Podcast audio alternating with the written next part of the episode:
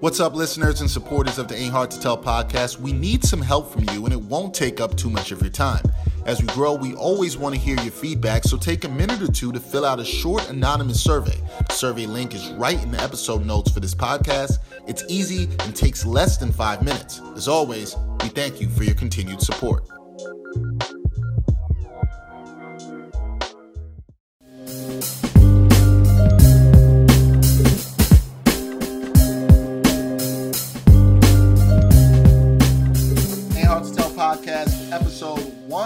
155. We've done 155 of these. Dexter Henry, Brian Fonseca here. A lot going on in the world of sports. Uh, a lot, especially centered around the NBA. This is going to be an NBA heavy episode.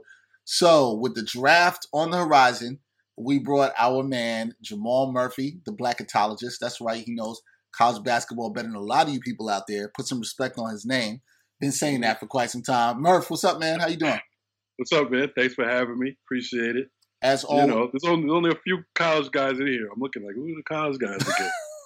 Well, Yeah. You, well, you you know what I noticed is that, and I think I've raised this to Dexter like oh, a couple weeks ago. When you listen to a lot of these podcasts and they have the college basketball guest or the college basketball guru, it's usually just a white dude who just True. like you know follows college That's- basketball or whatever. That's We're like, yeah. I'm, I'm the only one. Yeah, like, we're you, the we're the only podcast that's getting a black college basketball. That's, that's you know what I'm I'm talking. saying? Insider. Like, writer here. word. You want to talk about college basketball? And need somebody? Yeah, it's funny. I don't know who to find that's black after Murph. I have no idea. I literally don't know where to go. And you know, all the players are black, so you know. Tr- Right. Yeah, there, there- there you go. so Jamal Murphy's with us. You can catch some of his work. Uh, he's wrote for the Undefeated. He also uh, co-hosts uh, the Bros Pod with William Rhoden and a new podcast that you're doing right now, right, Murph? You got a new podcast Yeah. that you've been up on. Yeah, new podcast up next uh, with my guy uh, Khalid Green, who's an ex scout for the Nets. Um, also coached uh, high school basketball in the city. A lot of into grassroots, done a lot of grassroots stuff. So we're we, you know we're talking to like you know the top the top uh, youth players or top basketball players and you know juniors and seniors and sophomores and freshmen and not just basketball, all sports. So yeah, check that out. Yeah, next. Definitely check that out. Up next, a lot of stuff going on in grassroots, especially during this time with COVID. So that's that's always interesting. But Brian, well, I want to act, act like we didn't introduce Brian. Brian Brian is here, uh, just uh, fresh off a new job, first full time gig, uh, writing for Deadspin now. Uh, Nice. Brian, Brian, we got to ask this because we've talked about a lot of stuff at work. So I got to throw this to you so you can have a chance to explain. How does it Yeah. feel to to have some full time employment? bruh, it took. I mean, if you want to count the first time I started an actual blog and was getting paid a little bit to write, you're talking about a seven and a half year window where it's just freelancing and part time and contracts, and you know how it is. So it took a long ass time. Uh, but you know, I like what Deadspin's doing in this new.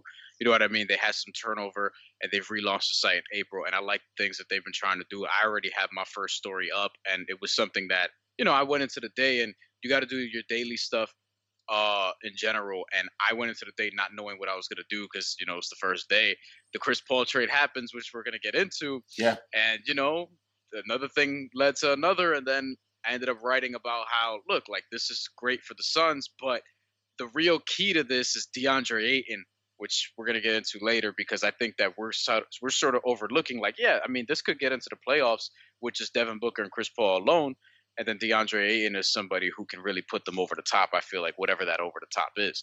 But yeah, I think that I mean it's weird to to like get a job during COVID, but it's also cool. I know that I'm going to be working from home for at least like six months or something like that. Uh, which you know I don't really have a problem with, and when it's time to go into the office, we'll adjust.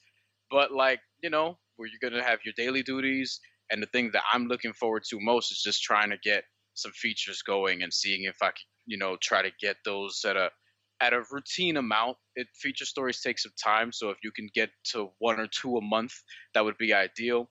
And then some columns like I did today. So you know, uh, just balancing that out, and obviously continuing to build all the stuff that I'm trying to do independently. Because when I tweeted that, I said that there's something else on the way.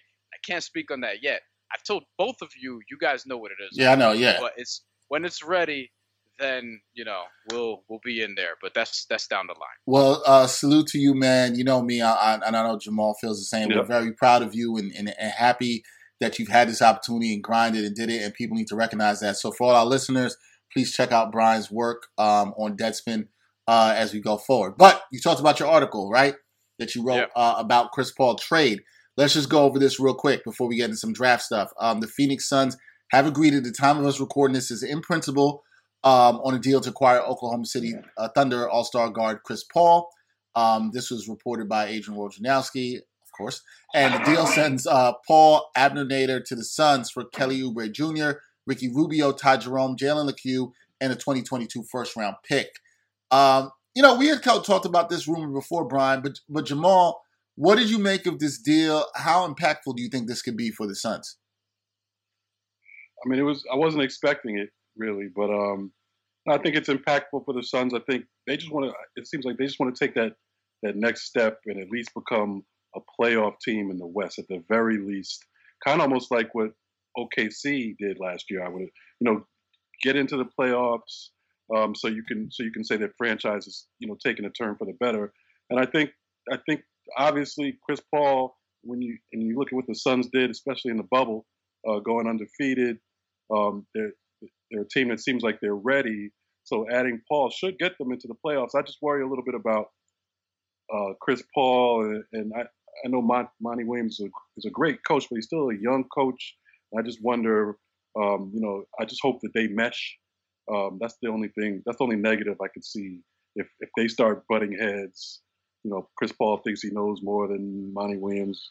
You know, he thinks he knows more than every coach probably. So I would just worry about that. But but on the court, I, think it'll get them to the playoffs. Yeah, it should. It seems like it's this kind of culture shifting move for them, right, to try to get in the playoffs. It's not like they're going to be a championship contender. At least I don't think most people think so. But it, you do feel like it can shift the culture. But Brian, you wrote about the fact that there has to be a, a more to this, and it kind of goes to the point that uh, Murph makes too, right? This we can see some help in terms of him developing Booker, taking the ball out of Booker's hands, also making Ayton a better player in the, in the pick and roll. But Ayton's kind of that player we're waiting to see. Chris Paul's an all star. Devin Booker's been an all star.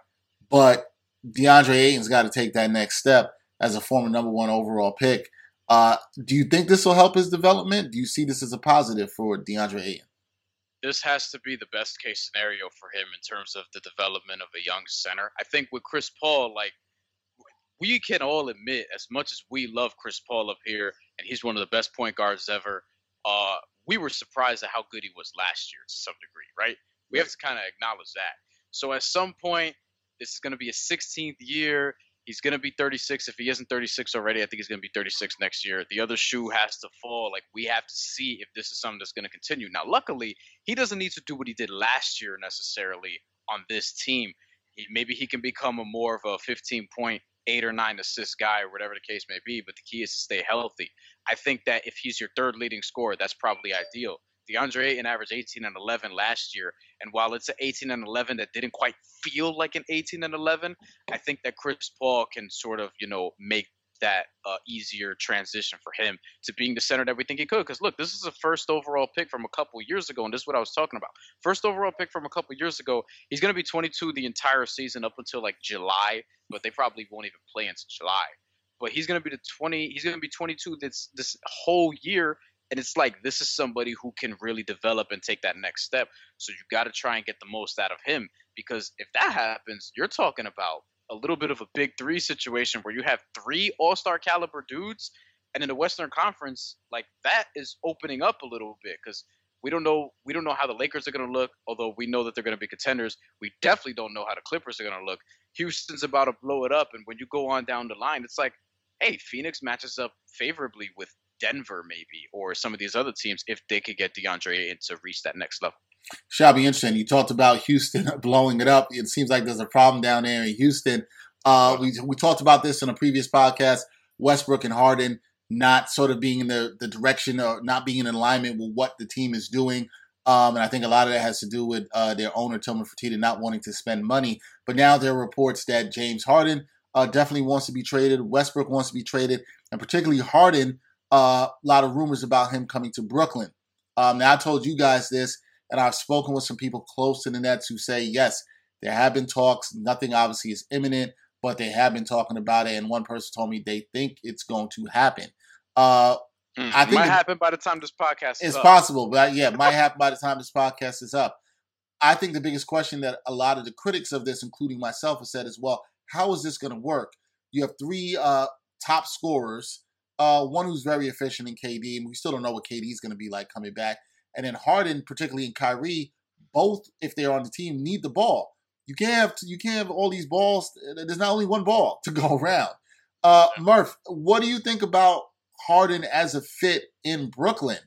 Uh, do you like that? Yay or nay? Uh, I don't know. I don't think it fits.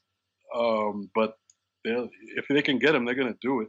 You know, this is and as a as a person who's living in New York in the media, I don't mind it. It's good. There'll be a whole bunch of stories uh, to write about it, whether whether they fit or not.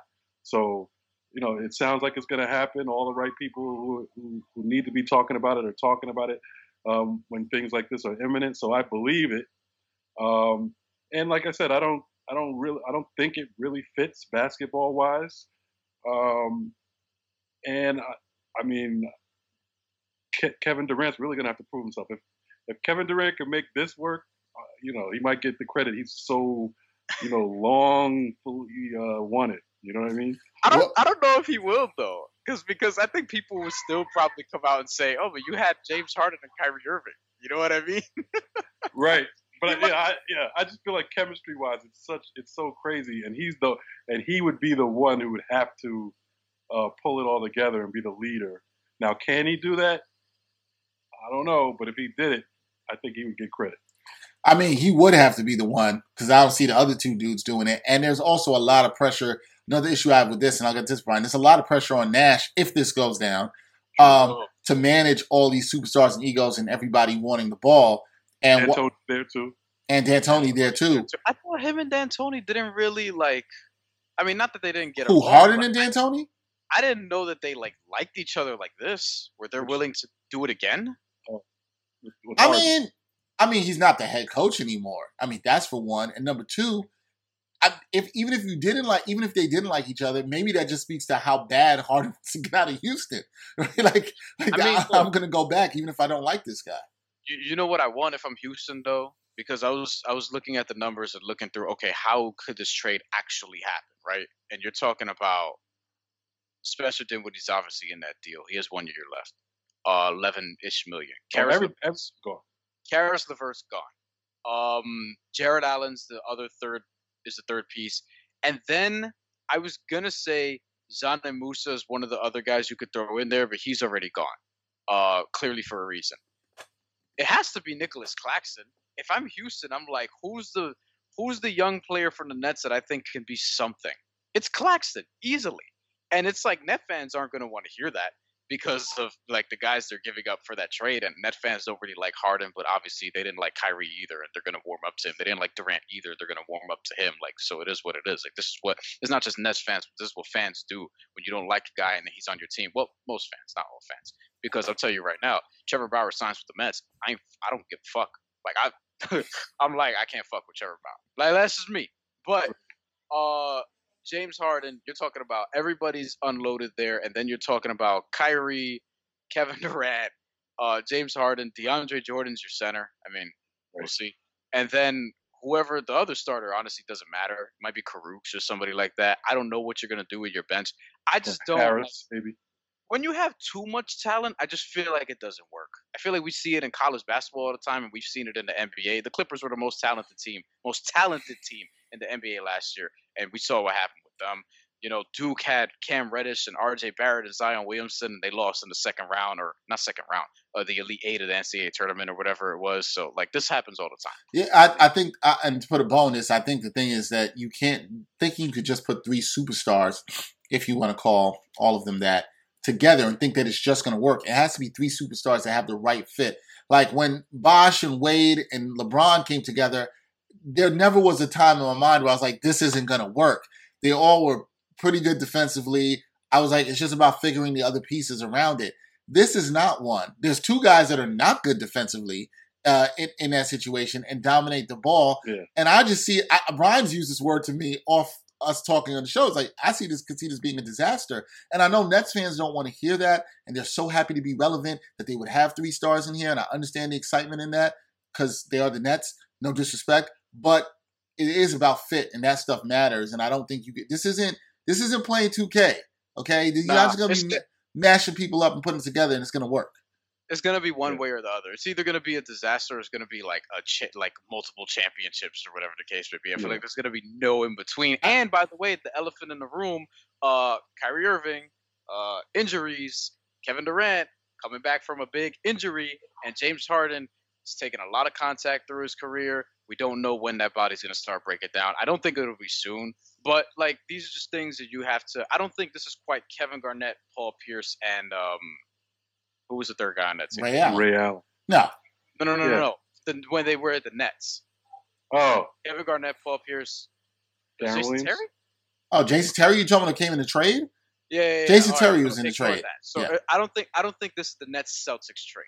I felt like the third player was better, but it was just Jason Terry. No, No, it was just I really Jason. like Jason Terry. But at that point, but I feel like th- I don't feel like this is that necessarily in terms of because those guys were a little bit older, but it could become that. We don't know. Who, who, who knows? It's gonna, it's gonna be interesting, but that could be on the And horizon. you got and you got two of the guys uh, not known not known as team players. You know, let's be honest about it. Mm. Um, you know, I you know they could prove us wrong, and you know, but that- that's what they'd have to do because on the on the face of it, the last few years, uh, Kyrie and Harden have not been the guys you look to as like you know possible glue guys or guys guys that you know bring teams together. So I don't know. If you talk about champion, championships or disaster, I think disaster. It's closer to disaster right now. Yeah. And b- by the way, and the last thing on this, the East is still really good. Like Boston, Miami, uh, Philly is a wild card. We don't quite know what they're gonna be. They're gonna be relevant. Milwaukee. Uh, I would probably take Indiana off that list at this point. Uh, and there's another team I'm missing. In the Toronto, depending on what they do. Yeah, Yeah. Toronto, depending on what they do. Uh, even if they don't bring back Fred VanVleet, I feel like they're going to do something, right? But you're talking about like these are teams where yes, the Nets will have the most top end talent, but a lot of these teams will be bringing back a lot of the same dudes, and that chemistry. I mean, shit, Miami only needed a season, and we saw what they did in the playoffs. And there's talks about them potentially getting, you know, somebody. I don't know what that somebody is, but somebody who's going to help them. And I think they have the type of team, and Boston has the type of team. Like there are some teams who could piss these guys off already in the Eastern Conference. So it's just going to be very interesting, like when all of this actually takes place.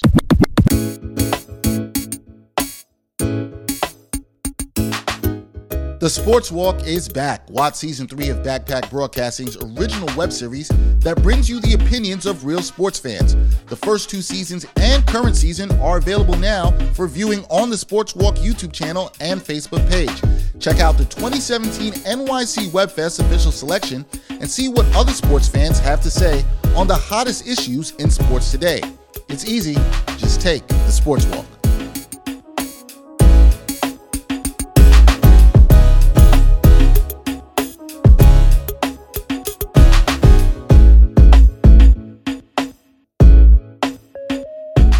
You're approaching the NBA draft.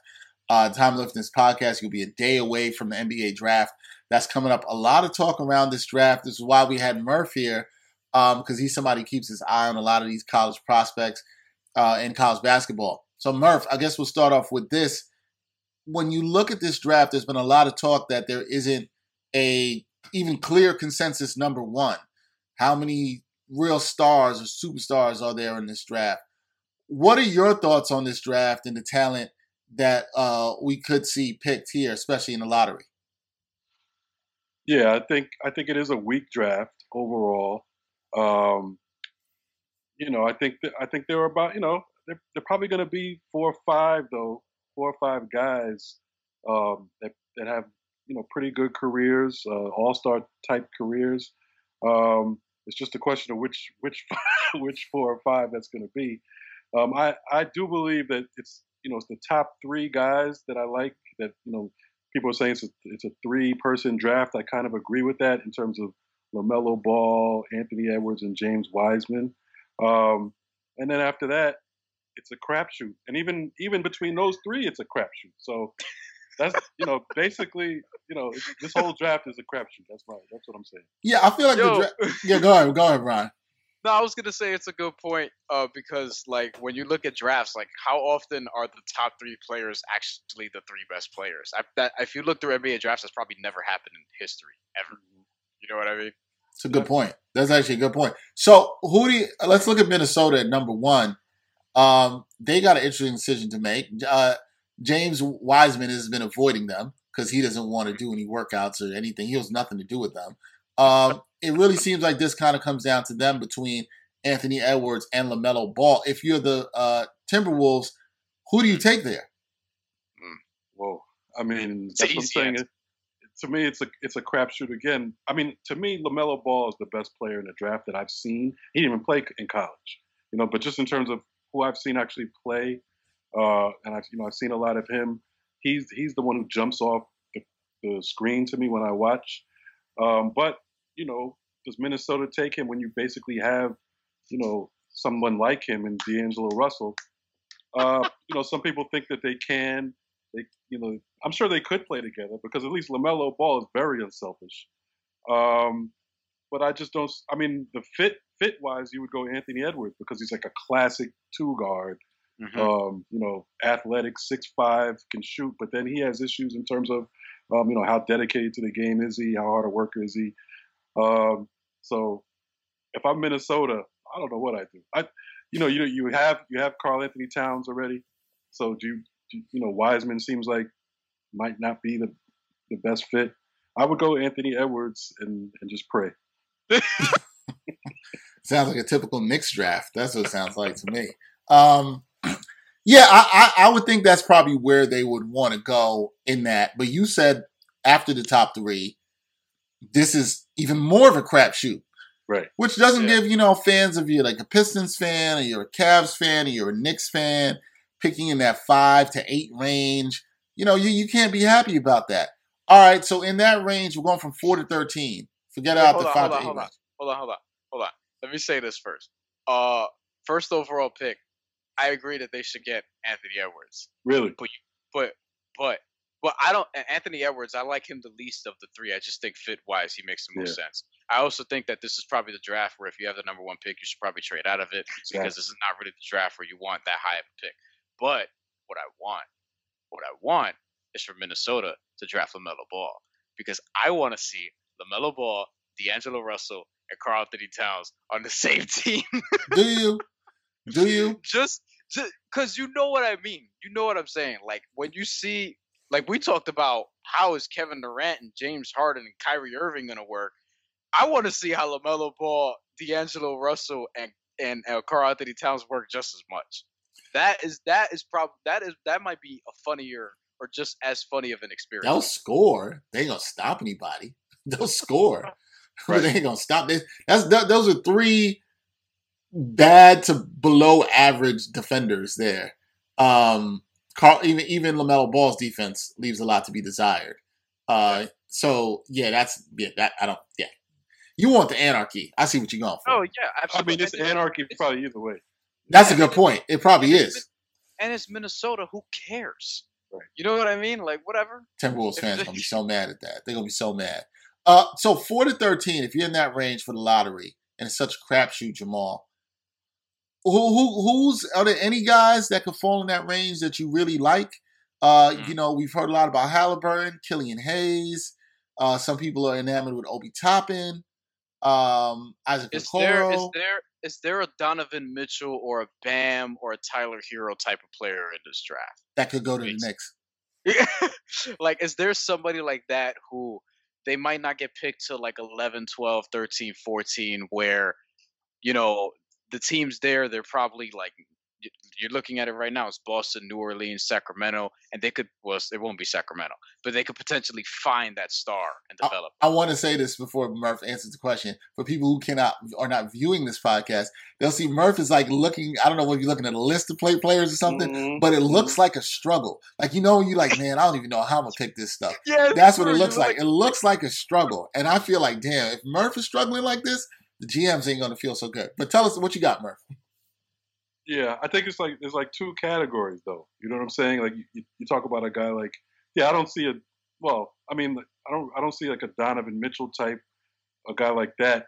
Remember, Mitchell came in his first year and, and, and did his thing um, on a very high level. I could see guys maybe their second year doing that, like Okoro, like a Patrick Williams, who I loved at, at Florida State. You know, he, he jumped he jumped off uh, off the, the court in terms of like when you're watching Florida State play, and he was yeah. a and you knew he was a freshman, but he only got like, you know, uh, Leonard Hamilton, Hamilton plays like 10 guys and all like 15, 20 minutes. So you never felt like you saw enough of him. Um, but I think in a couple years with, with the right development, he could be a, ma- a big time player. But then you have guys who maybe could help you right away, like an Obi Toppin, someone like that, uh, who, again, if you want to talk about what he did in college, I mean, he was an absolute beast. Mm-hmm. In co- I mean, I mean, I mean, he was. I mean, he was doing. He was doing dunks I've never seen anybody do in games. Yeah, you know legs on a fast break. Yeah, like, I think he's the he's the he's probably the pick that will piss the Knick fans off the most if they got him at eight. I think yeah. I think that would be. Yeah. I think I still think he'll well, be a good player, but yeah, I would. I, I, if he's if he went if he fell to eight, I think you know you could do worse than that. Um, Halliburton is a guy. Halliburton's a guy that a lot of people like. Um, not the most athletic, but like, but you know, a very good all-around player, um, a winner. You know, people would say. Um, so, you know, he has good size. So I think that's a solid pick. Uh, oh, and uh, Onyeka hmm. Okongwu. Okongwu. Uh, people, some people think should go should be in that top three, but I, but but I think people real recognize that he's like he's like a high floor guy. Like you bring him in now, and he could probably play for you right away because he's great defensively, great size, and maybe he develops uh, into something more. So in a draft like this, that you could easily swing and miss, he might. He's he's one of the true safe bets, I think. So if you if you can get him between four and eight, you might have to jump at that. Um, besides that, it's looking kind of thin, guys. that, that, that sounds that sounds like it's gonna be the message of the draft. Uh, I do. I Precious Precious Achiuwa. He's he's a New York City guy. Yep. Um, great size, great athleticism. Um, still kind of raw, and I think what's holding him back is that he's 21, so he's kind of old uh, to be a freshman. He was old to be a freshman in college, so people are a little worried about that. And of course, that what that does to your potential, uh, you know, that he's already 21. But I think uh, he has a lot of upside. All right, that's that's. I want to I want to throw three names at you, all of whom uh, we've all seen in college. Actually, three of them that I'm. I'll probably throw. I, I might throw the fourth one. We'll see how these first three go. Uh, Cole Anthony, who's from Queens. We both seen him up close. I like Cole. Um, he, it's tough. That, that's a good answer right there. Honestly. Like, it's, just, it's, just yeah, you're not you're not you're not sure. Um, you know, you know he's athletic, but is he? You know, how athletic is he? Um, and how consistent can he be? You know, uh, shooting wise, and then and then mentally. I mean, he's been like the man uh, his whole his whole high school life and, and earlier than that. Can can he get along with other guys? That's that's kind of a question. Yeah, I mean, I mean, how many, how often, and you watch a lot of college basketball, how often do you see a guy who in his freshman year plays for a losing team, shoots 40%, and then becomes a star in the NBA? That doesn't really happen. He, um, he played a few games, though. That's true, I mean, too. More than a few, but I know what you mean. Like, he did, he did get a season cut short, so we'll cut him some slack. I still have hope uh, as a New York native, but I, I don't know. He seems like the kind of player. Like, I don't know. Depends on the situation. Uh, Tre Jones, who I think the Knicks should probably get at 27. Uh, you know, solid. I'm not sure what I think. I think he's more like a, you know, a career backup. Um, you know, good. You know, solid defensively. So I don't. I don't. I don't think he he'll make that big of a difference to whoever drafts him. Uh, but he might be a solid player down the line and possible Miami Heat center because they really like him, Vernon Carey Jr. I actually like Vernon Carey uh, junior mm-hmm. a lot. I like I like him a lot. Um, I don't. How tall is he? How, what are they listing him as at as now? I think 6'10", 270, something like that. I don't know what he currently is right now amid like pandemic and stuff. If he's um, a if he's a legit 6'10", 270 during the season. No. But I, but he's definitely skilled and can, and can score. Um, he's more of your typical low post uh, center, so that's why I think he's that he's that low. Remember when he was coming in in as far as college seasons went, uh, he was probably the best freshman in the country last year. Mhm. Shouldn't even say probably. He was the, the best freshman in the country. Um, so, but his stock is a little low because he's a classic big man, which really doesn't exist. But you could say the same thing about Bam when he was coming out of, of from Kentucky. He didn't. He hadn't shown any of these um, you know, perimeter skills that he's showing now. So you know, when Bam came out, he was like a smallish, uh, classic big man, and that's kind of what what Carey is. I'm, I'm going to throw a couple names at you uh, before we get out of here. Uh, guards, because they've kind of. I think the Knicks should look at trying to get a point guard in the top, but it. But if maybe Hayes or uh, Halliburton are gone, some guys I looked at that that impressed me with their college game. Uh, Kira Lewis from Alabama. What are your thoughts on him? I mean, I, I honestly I didn't see much of him. I, I just remember, you know, very athletic, very quick, and he kind of surprised me. Kind of came out of nowhere. I'd be a, I would be a little scared because I just don't feel like he's really done enough to to to move this far up in the draft. But you know, I could be wrong. Yeah, some people have him, and some people got him in the lottery. I, I'm a little bit scared. He's quick. The finishing is is decent. The outside jumper still needs some work, in my opinion, but he's an intriguing prospect. Um, I'll say that. Yeah. Another guy I liked uh, for watching some of his games, Malachi Flynn from San Diego State. Um, just not the most athletic dude, but he seemed to me like he's able to create space really well and has a good feel for the game. What do you think of him? Yeah, no, I like I like him a lot as a college player. I'm not sure how how it translates to the pros because he's not like the super crazy athlete at, at the point guard position. Um, but he's a winner, um, and, and and probably can contribute right away. You know, because he's he's older, um, so he could probably step in and, and give you give you real minutes. And and and that's another factor now because remember the season we have the draft now and the season starts like in two months. you know, so it's like Yeah. guys guys that are older might be able to you know give you much you know give you more this season especially because you're not going to have a lot of time to develop. You got to really just you know oh we drafted you it's time to go let's go we got a game in a month. Yeah, it's gonna be like that. Last thing for me, Knicks for the Knicks fans. What, what should the Knicks do in this draft? Mm. Um, you know, they always find a way to mess it up. But Halliburton. what what do you, if you're, you're the Knicks? Who should you be zoning in in this draft? Halliburton. Yeah, I mean it's such a crapshoot, man. You know, it's like it all depends who's who's available. If I like Halliburton, that would be a solid fit, um, but he's not, you know, not the most spectacular. Like he, like he may have, you know, you gotta you gotta really know the game to kind of appreciate him, and you know, so Knicks fans have to be patient um, and see him, see him like, you know, making big plays when it matters and give him time to develop. Um, like I said, uh, Achiuwa's dropping. It, it looks like you know they'll pass on him if you go by what you see in mock drafts. Like Achiuwa's down to like the you know mid teens, but I really like his upside. Um, just you know so raw, but but you know hard worker.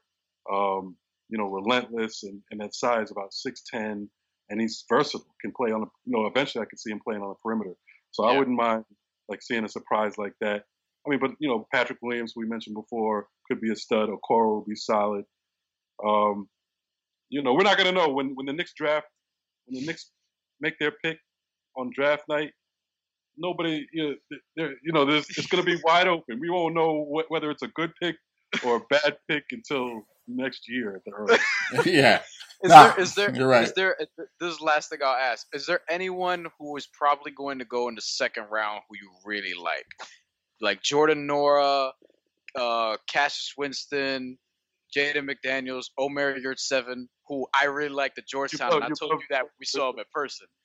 I was like, yo, bring back back to the basket centers and this dude could pass. Yurtseven could pass too. Yeah, he's just a little soft for me. Uh, you know, and I watch like every single one of you know I'm a Georgetown fan, so I always I watch all their He's, not, games. he's, he's Even of when they're terrible, I watch all Georgetown games. he's kind of slow too. Yeah, you know, there's something about him. Um, but great shooter. That's a, Yeah. you know for his size, great touch, but like slow footed. So I, I would, I'm worried about him. But I do like there's one guy I, I like a lot who's, who people have going in the in the second round, and he's kind of similar to Car- Carey to me from Duke. Is Isaiah Stewart Mm. uh, out of Washington. Washington, yeah. You know, he was, and he's, you know, they have him listed as six eight, so he's, you know, and he was a low post guy. But I feel like, you know, I feel like he could develop a perimeter game. He has all those skills in the world, and he's and he's a dog. You know what I'm saying? Like he, every time I saw him, he was a beast. You know, either you know win or lose. Um, I just think he got, you know, he wasn't on the best team uh, in college. They didn't really, you know, he didn't really have much around him. But that's a kid I would look out for. I think I think he's very underrated, um, and I felt he was underrated all all last year, even during the season. All right, those are some people to definitely uh, keep an eye on. NBA draft virtually this year, so we won't get to hear Knick fans boo, uh, as is what people like to see. Um, or generally have there a reason to. There might be some virtual booing. Yeah, I, there'll be some virtual, but those in virtual booing, or people will let it be known on Twitter. That's for sure. We absolutely oh, yeah. can count on that. Uh, yeah. But yeah, so Wednesday night uh, NBA draft coming up. I'm sure there'll be a lot more uh, in terms of maybe trades that night, things that we haven't even talked about yet. So we'll have more to follow on that and more reaction. Uh, Murph, thank you for coming through and talking with some basketball with us. You know, we always like that. No, yeah. thanks for having me. Thanks for, and there is no Patrick Ewing behind you. No Patrick Ewing in this year's draft. So Look, man, I had to, you know, I had to bring up shades of of the uh the last great draft pick. We could definitely say. You know, we had a good one in Porzingis, but we know what they did with that, and that's a whole other story. But that's the last great draft pick. I got to put some positive vibes around no, me, no, man. No, hey, I'm all for it. I'm, I'm, feeling positive just from seeing that picture. Yeah, that, I mean, it might, it might end there. I don't think it's going to go further than there, but that's probably where it's going to end. And you know, that's fine. Murph, thank you, my man. Appreciate you. No, thanks for having me. Some are always looking for more sports content, and among the glut of sports media, some are looking for sports content that dives a bit deeper and doesn't just stick to sports. So check out Backpack Broadcasting's original long form sports journalism series, Sideline Stories. The award winning original series takes viewers directly into underrepresented communities within the world of sports.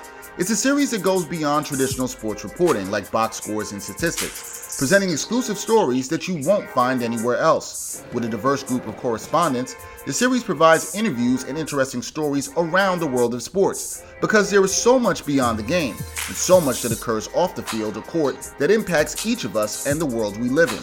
Giving a voice to athletes, coaches, fans, and everyone involved in athletics, Sideline Stories looks to push sports storytelling further than ever before. It's a winner of the 2020 Independent Shorts Awards, and all episodes of Sideline Stories are available for viewing today on Backpack Broadcasting's YouTube channel and Facebook page. One time for your mind, one time. One time for your mind, one time. One time for your mind. We're doing things a little bit differently this week. Uh, we haven't done this in a while, but we have a guest uh, here for One Time for Your Mind. It's our good friend of the podcast, uh, good mm-hmm. friend overall. He is one of the best young sports photographers in New York City. Uh, my man Jeffrey Armstrong also was on season one of the Sports Walk, episode nine. Yep, yep. Uh, only episode I shot in the Boogie Down Bronx with my man Jeff Armstrong. We walked around Yankee Stadium in the heat. Remember how hot it was that day, Jeff? So hot. It was so, so hot. hot. but Jeff, but Jeff was a trooper. He, you know, he, he did it me. We talked some Knicks basketball, which is kind of the reason we got him here. We're not. We don't even have him here to talk about the photography. Here to talk about some Knicks basketball. Jeff is a long suffering, lifelong Knicks fan like myself. And when I used to work with this man, a lot of times he'd come up to me and be like, Dex, you see the game last night? You see what happened? Yeah. And I was like, This is true. Yeah. I was there for a lot of these Yeah, yeah, yeah. I was here for like, and I'll be like, Yeah, I know. Yo, Dex, what you think of this move? I don't know. They fuck shit up again. Who knows? something something happened. Jeff, I guess the first question we got for you as a suffering Knicks fan. I know Brian will probably ask why you're still rooting for the Knicks, which is a fair question. But no, they, they, they, there's reason to be optimistic now. Okay. Right now, it looks like they have. Right now, right now. Yeah, yeah, yeah. They got the coach. They got World Wide Wes. They got um uh, Leon Rose. You know, like they, there seems to be a plan. Okay, but let's find out from Jeff. Jeff, how are you feeling about this team with everything that's changed with them in the last 12, 15 months? If you go past that 18 months since trading KP, now is the people that Brian mentioned are now in here, and then also Tom Thibodeau as coach. How are you feeling about this organization? It's tough to say, but I actually do feel confident about this team as of right now. This is before any Westbrook trade rumors are, are, are made. But right now, I, am liking the direction that the organization is on, and it looks like James Dolan doesn't have much of a, a say within what's going on right now. So as long as he's out of any decision making, I'm perfectly fine with the way this this organization is going. Yeah, I think that's yeah. the way that's the way a lot of Knicks fans feel, right, Brian? You'd agree with that? I think I think get, the Knicks fans that I talk to pretty much feel the same way. They want James Dolan to stop meddling. I know Dexter, you very badly want him to stay out the way because 100%. I mean, look, and and Dexter, you have the the Mets Jets Knicks combo where it's like all your owners kind of suck. Until now, Steve Cohen. I mean, we're gonna see what happens with the Mets because we'll it looks like that'll flip very soon. But as far as the other two situations, the Knicks in particular, because you're you're like kind of half into the Jets. Yeah, they're about to like, get they're about to get dropped. They're very yeah, close I, to getting I dropped. I feel like if they were be good or interesting or at least trying, you would be like, all right, cool. Like when Sam Darnold got drafted, you were like, oh, okay, there's reason for optimism here. They were ten and six a couple years before, but that wasn't the case. And with the Knicks, I mean, I don't even remember the record last year, but look, they were they were better. You know what I, I don't mind. They were better and I mean, they. I feel like they should have been even better, but the way they built their roster was, you know what I'm saying? It yeah, you had ten power forwards. It just wasn't really ideal. But now, like Jeff, I mean, you hinted on the trade rumors, and you touched on that a little bit, and I want to know. So we, I don't think the Russell Westbrook deal should happen. I tweeted about that. I mean, we all talked about this actually on Twitter, and we don't think that it should happen. But just your gauge of like some of these things, like what do you want to happen? What do you not want to happen as far as the Russell Westbrook rumor goes, as far as the talk of, and I don't know if this is real, but them being willing to trade RJ Barrett or Mitchell Robinson, which I don't really think they should do, but like just what's what's how do you feel about hearing all of this? Well, that RJ Barrett and uh, Mitchell Robinson one is new. I didn't hear that. But I do feel like if we do get Westbrook, that just messes up the development of RJ and whoever we do draft, and that just puts us in a, in a deeper hole than we're already in. Yeah, I feel like there's no need. There's no need for the Knicks to do no this.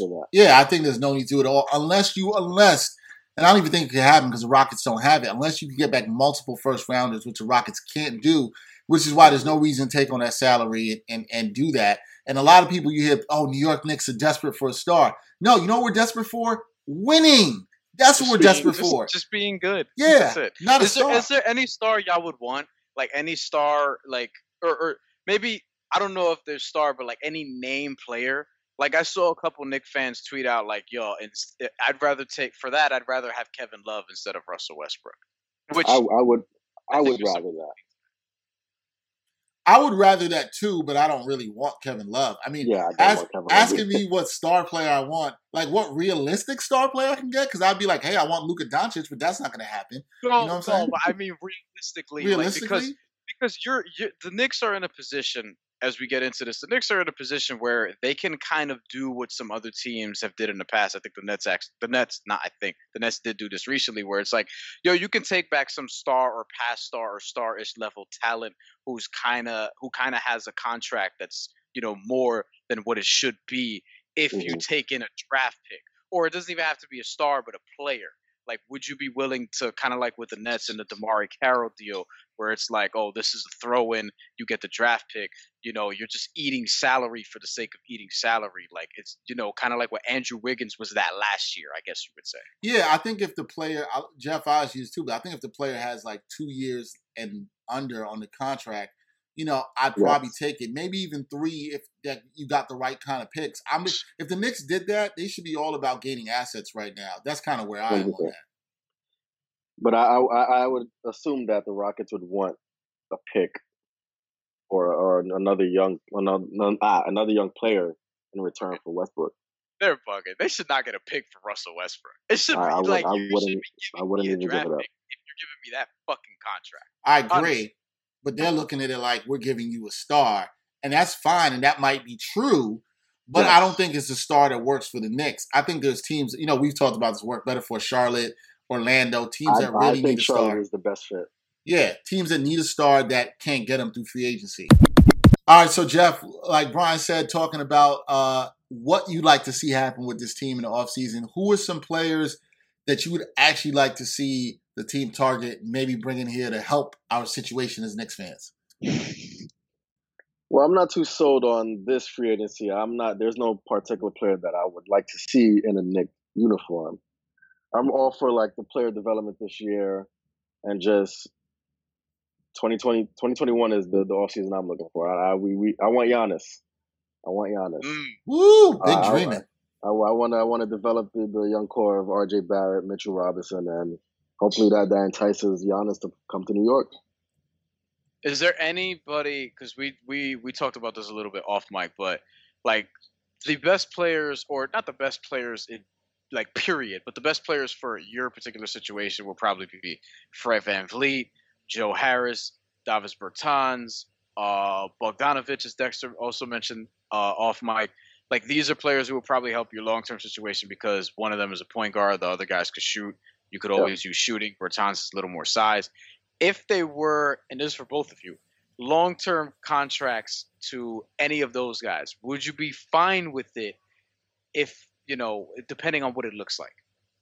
Uh, Fred VanVleet, I wouldn't mind him. I wouldn't mind him at all. He, he he's proven himself these last two years with the with the Raptors, so I, I think he can help change and change and push the culture in New York. Yeah, I th- I think he's a guy that can too at the right price. Um, if it's over twenty per year, I'm probably like nah.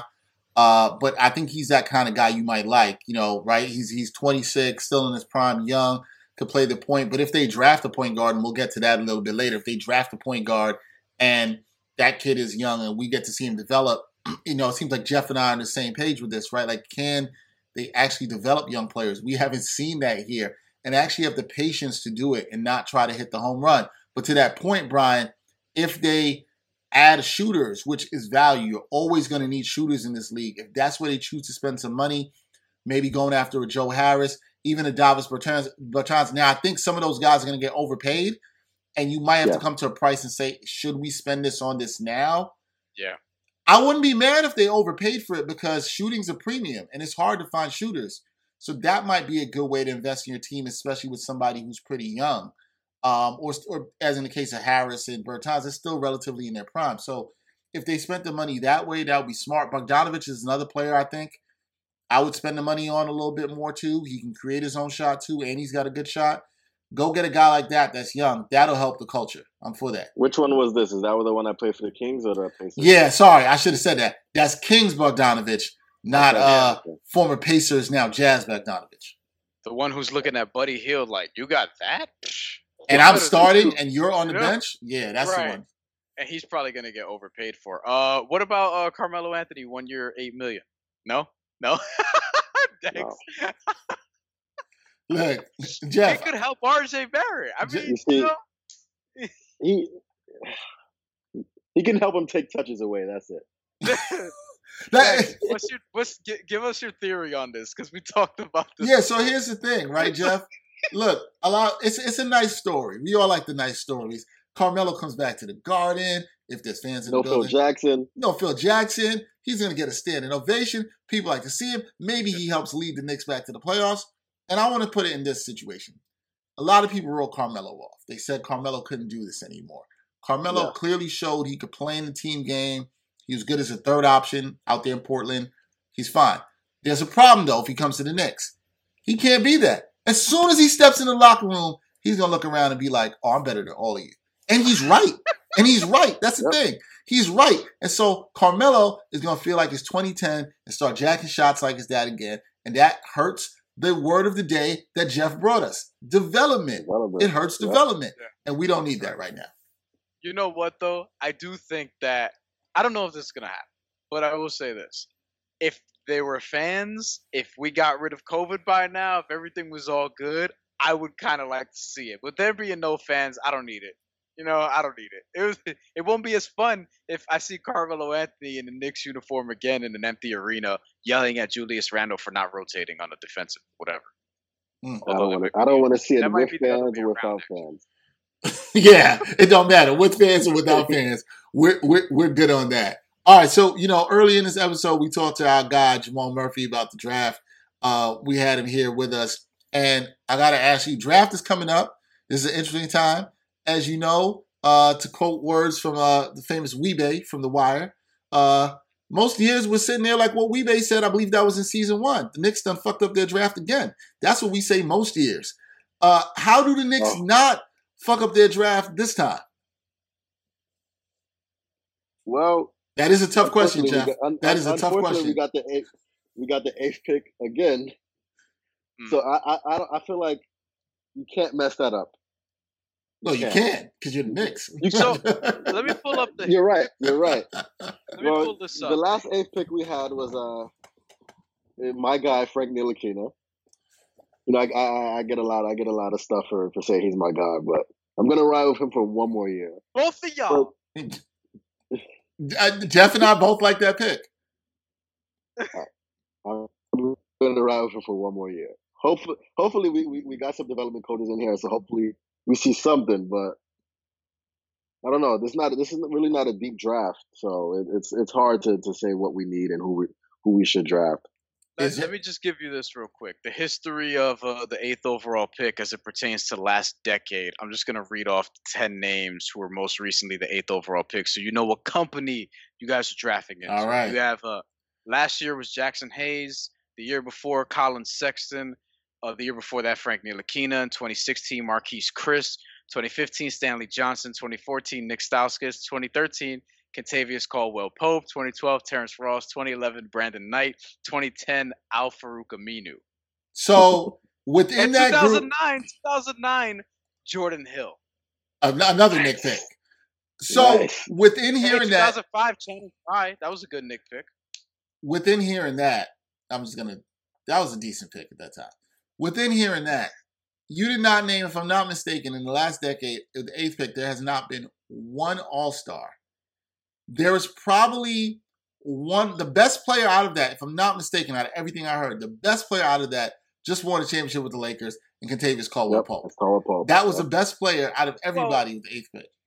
Well, we still have to see what happens with Jaxson Hayes uh, and Collin Sexton. I'm a little more optimistic about Jaxson Hayes' am I. development there. Uh, Not And, fan you know, Kyle it- Sexton. when you go further back, it doesn't get much better because there's Joe Alexander and Brandon Wright, but there's also Rudy Gay. You know what I mean? Jamal Crawford in the year 2000. In the 90s, the eighth overall pick was way better because you had Andre Miller, Larry Hughes, and Kerry Kittles, and Brian Grant and Vin Baker, but that's so Those long are, ago those, that some of those guys made all, multiple. All Star teams. Yeah, and a couple of those guys also played with the Knicks past their primes. But look, uh, there's also some talk about whether or not the Knicks will trade up, trade back. I don't know. I just think that as it pertains to the actual players, Tyrese Halliburton, Killian Hayes, one of those two, that's your guy. I kind of like Halliburton a little bit more, but we know this thing is a crap shoot, crap shoot. At the end of the day, like I feel like it does. It shouldn't matter what pick or whatever. Like there are teams that figure this out all the time. Like Yeah. Miami just find Bam Adebayos and Tyler Herros, and then they signed Kendrick Nunn and Duncan Robinson for nothing. It's like there are organizations that just are able to find guys. You know, the Yep, Spurs identified Kawhi Leonard and traded for him. Like the Knicks just have to be able to do it regardless of where the pick is. And it all comes down to development. And that too. Because I. I, I, I agree with the Tyler Herro and the Bam. I feel like if Tyler Herro was drafted by the Knicks, he would be a nobody. Not a nobody, but I feel like he would suffer. I feel like he would he would suffer with the way the media is, is just the lifestyle of New York. What? oh, he, Uh, he he would be getting uh so much, you know, Yeah. fill in the blank here. Well, I mean, that can happen. That can happen in Miami too. I mean, It in happening in Miami. Yeah. He's with Kyle Kuzma's ex already. And look, like I understand like the whole thing about NBA players and being with the same women roughly, but like, yo, I mean, if you look at her Instagram, like I get it. You know what I mean? I, I understand. I'm not. I I'm just understand. saying in New York that would have been an issue too. I'm But- sure it Yeah. would have been. So, is That's- would you want to see the Knicks move up at all in this draft, Jeff? I I wasn't upset. I wouldn't be upset if, if they did that. I saw that they were interested in the second pick, but uh, the asking price that the Warriors were asking was just a bit too high. Not sold on uh, giving up Mitchell Robinson. Not sold on that. for for so I would assume that would be for probably James Wiseman then. If they, if Mitchell Robinson would be in that trade. Yeah. unless they want to pair Lamelo Ball up and RJ Barrett, which I like the No, no, idea no, no. of a little bit more before uh before the last few months. Why'd you say? Why'd you say no to that, Jeff? You're not a fan of Lamelo Ball?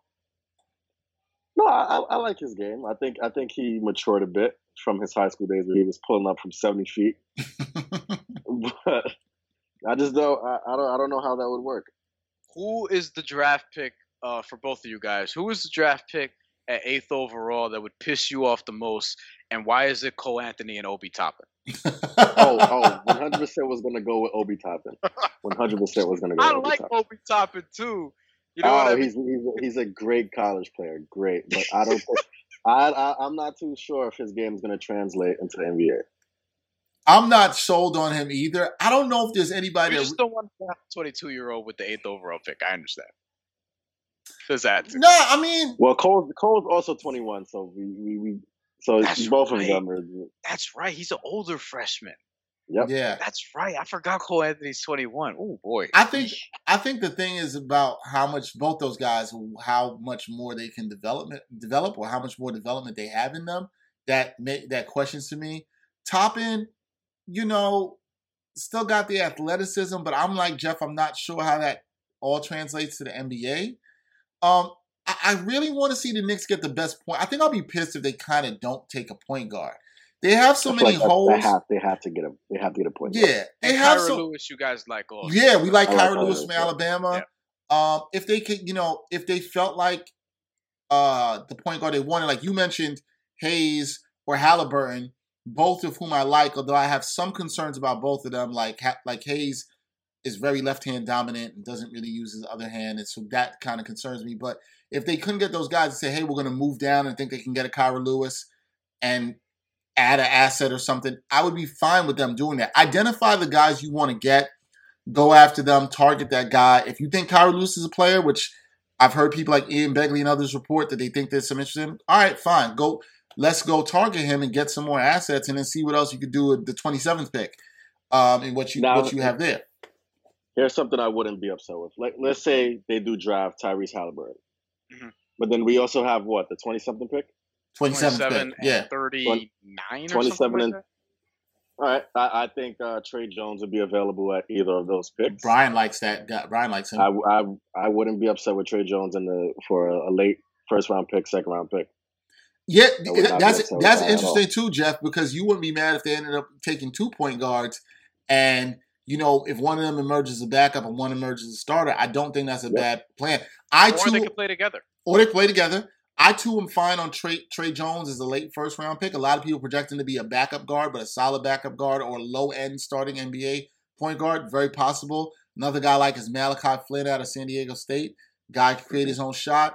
Could be a combo combo kind of guard. Look, we need talent, man. I keep saying that. The right talent. The right talent. We need the right I talent. want, like, you know, I would wonder because uh, uh, Tre Jones is somebody I really like uh, for them late. I also like Devon Dotson, who uh, me and Jeff saw up close. I think he played at the Barclays Center in Kansas. Yes, Uh, yes, yes. This was this was a cup. I think we saw him twice. Fast as fuck. He is Yep. probably the fastest player in this draft. Mm. Uh, he's good. He could, his shot could get a little better, but I think he's somebody who I'm intrigued by what he could do at the next level. And he's out of Kansas. I I wonder if he could be a Devonte Graham type. You know what I mean? Where he just kind of has a whatever first season and then blows up when he gets some more uh more of an opportunity the next year. I wonder also because like there's trading back, trading up. Like how far? Because they have. I'm looking at it now. 8, 27, 38. If you're trying to trade up, because maybe this isn't the draft to trade up, but maybe there's somebody you really like who will go high up. Can 8, 27, and 38 get you into the top, I don't know, three? Does it get you past four? And if so, like, is there somebody there who maybe if Anthony Edwards falls, or maybe they really like uh, one of these other guys like Patrick Edwards, who's really, you know, high, uh, or a lot of people are very high on him now. Mhm.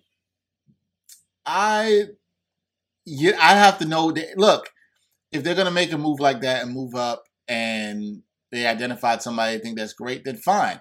It would say a lot, especially if they got it right, they get lauded for it. Isaac You- Okoro, Oko- Onyeko, You- like you- there's a bunch of guys. Look, I would say if you identify a guy as a front office and you believe in him and you think that du- guy can be that dude or that kind of player and you want to go for it and get it, fine. But you know, I remember the last time we ever seen the Knicks do that in the draft. I'm not sure we've ever seen the Knicks do that in the draft. Mm, Um, That's true. you know, Not really, t- really target a guy and get it, get go get that guy. So if they feel that way with this front office, you know, we'll see. This is a big draft for them. Um, I think they got to get value out of it in some way. So whether that's targeting a guy, whether that's kind of what Jeff is saying, looking at what you're doing later in the draft with 27, identifying the right kind of guy there too. That stuff is huge. Um, but what I what I can say, they have done a pretty good job later in the draft, like the last few years. that's true. They, we were able, we were able to find Mitchell Robinson and uh, Iggy Iggy. We was able to get him. Yep. So I, I like his game. So maybe he he gets some NBA minutes. But I think we've been we've been able to capitalize on like the late draft like draft situations. I even like the dude uh, in the G League. I forgot his name. Um, Kenny Wooten. Kenny Wooten. Kenny Wooten. Yeah, yeah, yeah. He- Yeah, he's I- a I love his game, too. blocker. you know, Yeah. the, the Knicks scouting has you not know what? been And in bad. fairness, though, they they might actually. It's funny because we were talking about Killian Hayes and Tyrese Halliburton, and there's no guarantee that they're going to fall there. Like it's possible that you might need to package a tour or even all your picks to move up to like four and secure that you get one of those guys because there are a couple Mhm. other teams who may want somebody. And I think, yo, you can you can pack it if you really believe. I think Dexter, to your point, if you really believe that's your guy, you could package eight. Let's say they even package all three of them, 8, 27, 38. You could buy another second round pick.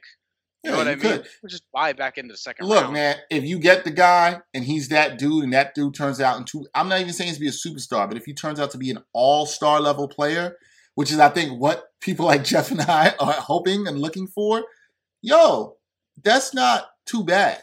But, you know, Jeff, I don't know where you are now. I guess, uh, what, what is your, how are you feeling after we talk this? This is kind of like Knicks therapy here. After you've talked through this, as, as our man Greg would say, you need some Knicks therapy. As you've talked through this, are you even feeling more optimistic? Because you've started making me feel a little bit better. I don't know about you. Yeah, I, I I can't think negative anymore. Like I said, I, I feel like James Dolan is not doesn't have his hand in as many decisions as he did in the past. Uh, we got uh, Leon Rose, World Wide Wes. We also got my guy scouting, uh, Alex Klein. He used to be with the, the Pelicans, so Mm. We're, we're we're trying to shift the culture here, and I, I'm all in. I'm all in. All right. Well, we hope that we hope they shift the culture. We hope things get better. Um, and we found we got some picks in here or have an off season we could be happy about. Well, uh, before we go, guys, what would you like to see? If The Knicks, let's say they, they hit on these draft picks, whatever it is, they get a guy in here that, that looks good, that has us excited. What do you think for other Knicks fans should be if they do those things and have a decent offseason, maybe sign a shooter or two? What do you think it would be a good season in your eyes for the New York Knicks in 2020, 2021? Hmm. It's When a you- great question. When you've lost that much, you got to take time and think about it. That that that is that is true. that is true. That is true. Like if if if we if we can squeeze into the AFC, because I don't I don't see the East being as strong as it, it is. They, so it, it, it's a the, the last five spots. Realistically, the last four playoff spots is like a toss up. So if you can have a competitive year, and, like we don't have to win a lot, but if we have a competitive year, I don't mind seeing a whole bunch of games that we lose, but at least lose by five. They're in the games, right? Yeah, a, a- as long as we're in the game and we're learning something out of it. Like, All right, I can rock with that. I don't want to see these teams get blown out and we're all no, depressed. no, I, no, don't. want to see. well, I don't get wanna depressed about Knick games anymore. What do you That want to see happen. out of. RJ Barrett this season? I want to see him learn how to shoot the ball. and hit some free throws. Yeah, hit, oh, oh, oh! I don't know if that's gonna happen anytime soon. But Oh shit! All he, what do you mean, Jeff? What do you mean you don't know what's going to happen anytime soon? All he's had is time during this pandemic to be shooting. RJ That Barrett is- better come out shooting true. good. that is true. That I is do true. think he's one of these dudes. Like he's he's gonna put in too much work to just be a total like bust or whatever the case may be. Like I think he's gonna end up being good. I'm still very high on him. Yeah, I, he just the thing was he had a he had a solid season. He just hit his rookie wall. And But- and this team didn't give him like Proper the, the- spacing. the proper tools, spacing. Yeah. Like he had, you know, he looks around and it's like Bobby Portis is here and fucking Taj Gibson is here and Mitchell Robinson is here. And then it's like, what the fuck? Like, where am I gonna Yeah, go was- do my shit? you Last know? year's team was poorly constructed, so I, I'm not gonna put too much of that on him. But I feel like if he has enough, sp- like we do need shooters. So if we have shooters, then the floor is spaced out. Because he's a fantastic driver. So Yeah. if he if he has the, the the shooters where he could just drive the bas- drive the ball and then kick it out, I think he'll have a pretty good year. All right. Gets to the line. Gotta Yeah. hit 75, 80% of those free throws too. It gets to the line Have a lot. Yeah, I'm definitely Yes. intrigued to see how his game improves. All right, man, Jeff. Uh, we thank you for joining us on this Knicks therapy. Hopefully, the Knicks don't fuck up their draft again. That is that is the hope. We're hoping that doesn't that doesn't happen. Uh, that's it for this episode of the Ain't Hard to Tell podcast. Thank you to our guests, uh, Jeffrey Armstrong, also Jamal Murphy. Uh, please be sure to subscribe. Uh, check out our survey. Leave us a review. Um, and tell Brian that he is a Heat fan because we all know that he is, even though he be frying. It's all good. Nixon seven. Nixon seven. Nixon seven. That that is the word. All right, that's it for this episode of the ARTL podcast. For Brian Fonseca, our guy Jeffrey Armstrong. Until next time, y'all. Peace. Peace.